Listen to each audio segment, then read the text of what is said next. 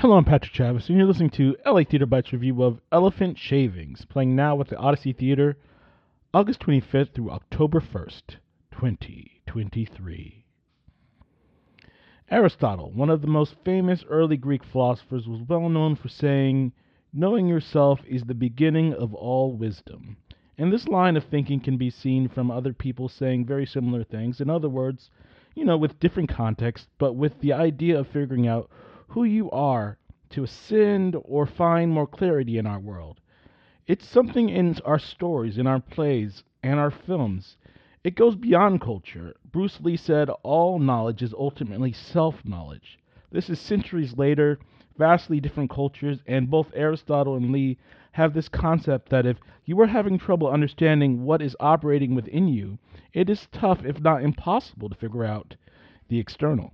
Elephant Shavings, playing now at the Odyssey Theater, falls in the lineage of these stories of self discovery, spirituality, and philosophy.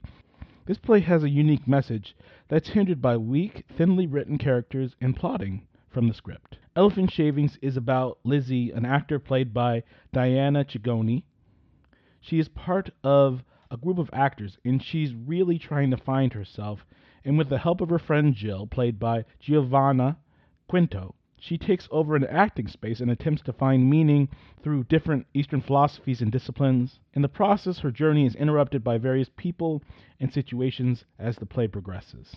This play is about Lizzie. This is Lizzie's story. Besides Lizzie and the character of Pearl, played by Denise Blassor, the way these characters are written is so distracting because they are barely characters. They are opinions with names.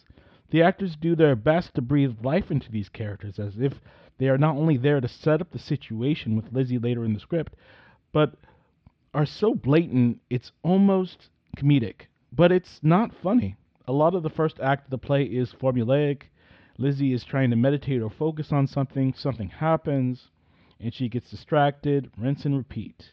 Chigoni's performance is loud and exciting enough to keep it relatively interesting, as very little is happening with the stakes of the character or anyone else.